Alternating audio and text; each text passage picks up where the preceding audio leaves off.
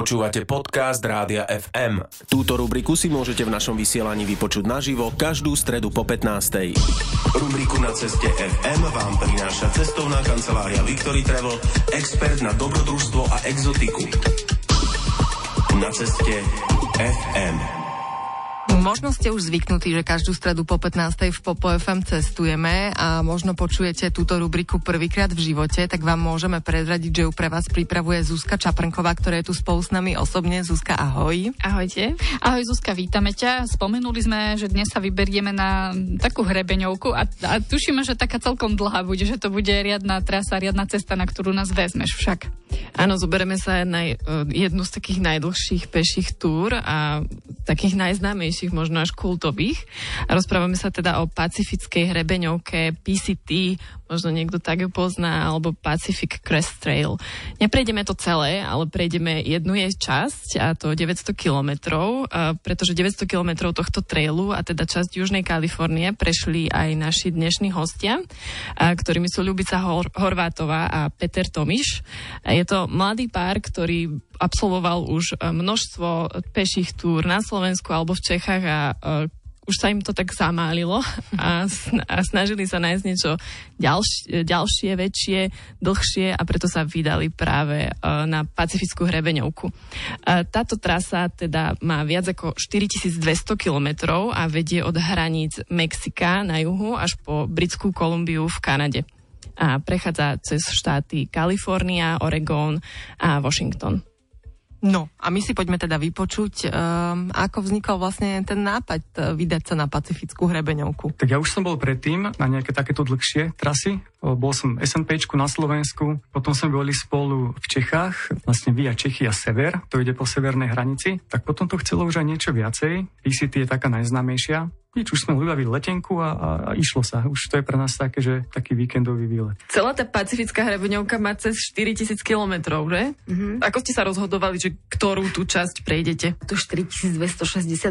Voľba bola jasná, že začneme hneď na začiatku od mexických hraníc, a vlastne mali sme na to približne 40 dní. Pecko vypočítal, že sme schopní prejsť celý úsek Južnej Kalifornie. Takže sme si to tak naplánovali a aj to vyšlo a dokonca sme mali ešte nejaké 3 dní k dobru, ktoré sme potom strávili pred odletom na hoteli pri bazéne. To znie, ako by to ani nič nebolo. Ako vyzeral taký jeden váš deň? Koľko hodín denne ste kráčali? Tak ja som bol väčšinou prvý hore, takže som uh, začal variť kávu.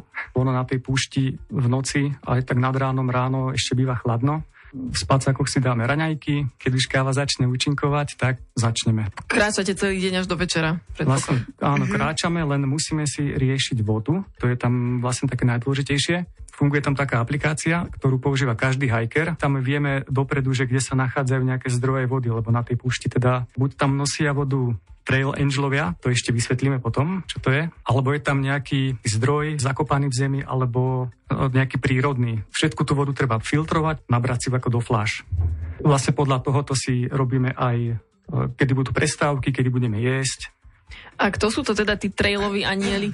To sú vlastne ľudia väčšinou, ktorí to už majú za sebou, že to boli v minulosti, ale teda to není pravidlo.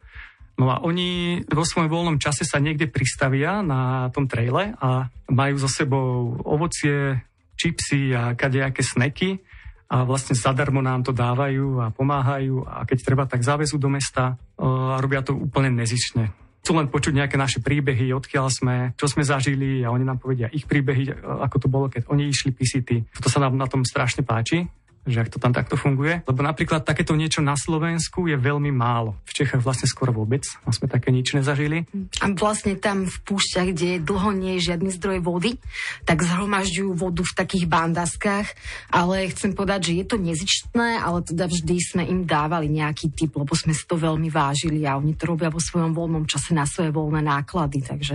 Ako ste sa vôbec pripravovali na túto cestu? Ono je to kráčanie s batohom nejakým. Na kráčanie s batohom sa dá pripraviť teda jediné kráčanie s batohom, ale tam ide o to, že treba si šetriť aj nohy a kolena. Čiže nejaká extra príprava tam nebola. Ako boli sme párkrát na nejakej turistike, ale ono vlastne prvé dni sa ide trošku ťažšie, ale už keď sa človek rozchodí a zvykne si aj chrbát na batoh, tak potom už to ide samo a potom už aj tie kilometre ubiehajú rýchlejšie, už aj telo je zvyknuté a vtedy je človek pripravený, dajme tomu týždeň, 10 dní od začatia. Ten batoh samotný je asi taká zásadná vec. Koľko vážili vaše batohy? Môj mal asi 9 kg bez jedla a vody. Môj mal asi 8, lebo ja som tam mal nejaké také ultralight veci. Tých 8 kg musí byť asi po pár hodinách e, cítiť ako 20 kg, predpokladám. Skôr tak zo začiatku, ale fakt potom už keď si človek a telo na to zvykne, tak sa skôr cítim nesvoj, keď ho na tom chrbte nemám. Že niečo chýba. Áno, niečo chýba, obzerám sa, kontrolujem penaženku a to bátoch mi chýba. Ale, no. ale teda musím sa priznať, že pre mňa bol ten začiatok dosť tvrdý, najmä keď si ten človek naloží tie litre vody a stravu na niekoľko dní a z 9 kg naraz 12. Zo začiatku naozaj, že tlačili ma ramená, tlačili ma chrbát, ale postupne si telo na to nejak zvyklo a bolo to lepšie.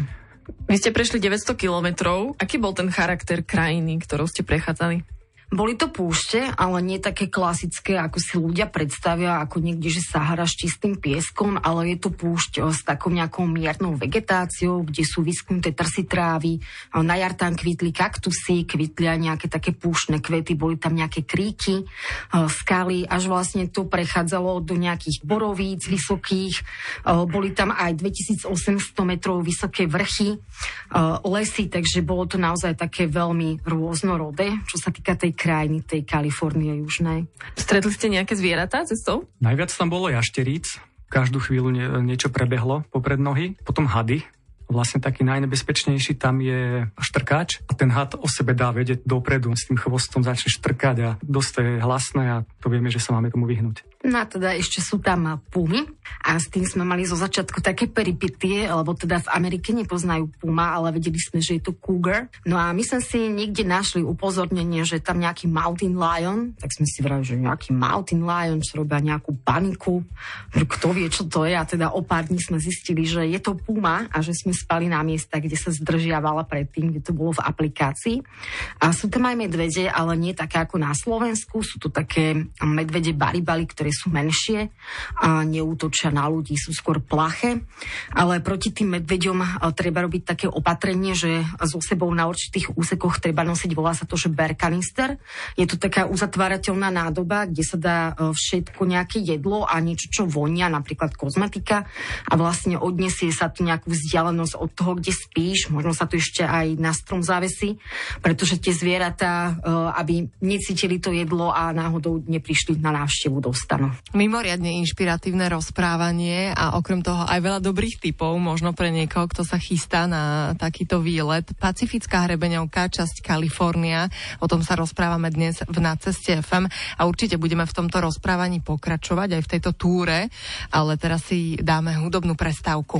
A opäť nám radil náš kolega Potkan, ktorého poznáte aj z jeho programu Hudba Sveta FM. Ten vám Potkan pripravuje vždy v stredy po 22. A dnes pre ten náš kalifornský Trail uh, zvolil skladbu, ktorá síce nepochádza z Kalifornie, ale vraj má taký kalifornský drive, tak si to poďme vypočuť. Na ceste FM. Ďakujeme za tento hudobný tip nášmu kolegovi Potkanovi, ktorý sa vyzná vo World Music a každú stredu večer pre vás na Rádio FM vysiela hudbu Sveta FM. No a my pokračujeme v našej cestovateľskej rubrike, ktorú pre vás pripravuje Zuzka Čaprnková. Je tu spolu s nami. No a Zuzka sa dnes rozprávala s Ľubicou a Petrom, ktorí absolvovali časť Pacifickej hrebeňovky. Áno, a ešte e, sa budeme rozprávať s Lubicou a s Petrom ďalej. Prezradia nám, ako trávili večery na tomto traili a ako sa im to celodenné šlapanie a premýšľanie počas tej chôdze premietalo vo, v, v snoch a ako sa im tam spalo. Ale najprv nám Peter Tomiš a Lubica Horvátová prezradí, ako ho na Pacifickej hrebeňovke stretli a aké boli ich trailové mená. Táto pacifická hrebeňovka, to je až taká kultová vec, už mám pocit a všetci tí ľudia, ktorí to absolvujú alebo ktorí sa na to chystajú, tak sú akoby súčasťou už automaticky nejakej takej komunity. Koho ste na tomto traile vystretli? Tak my sme mali také veľké šťastie, až neuveriteľné, že v prvý deň 1. apríla sme vystúpili v mestečku Campo na mexických hraniciach, kde sme začali.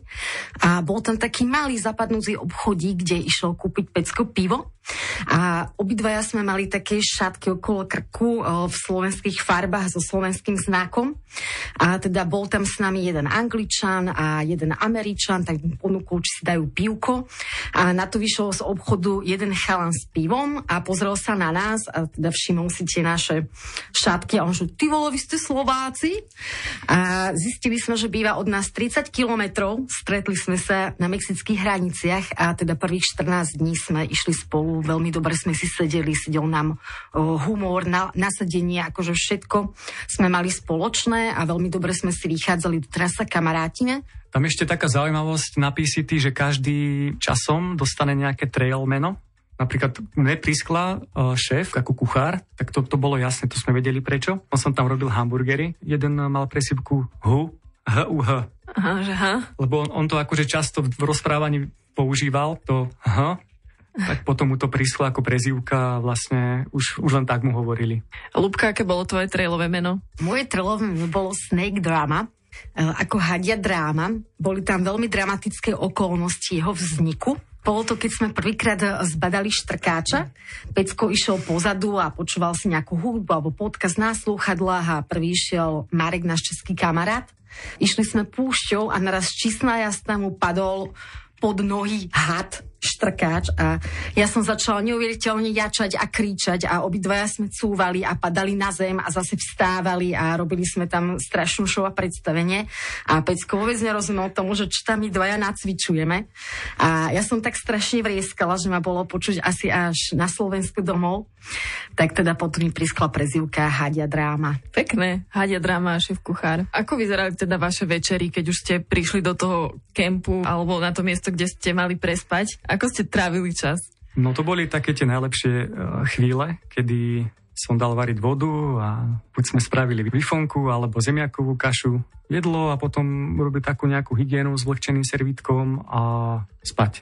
Ten spánok teda pre mňa tam bol asi najlepší v živote.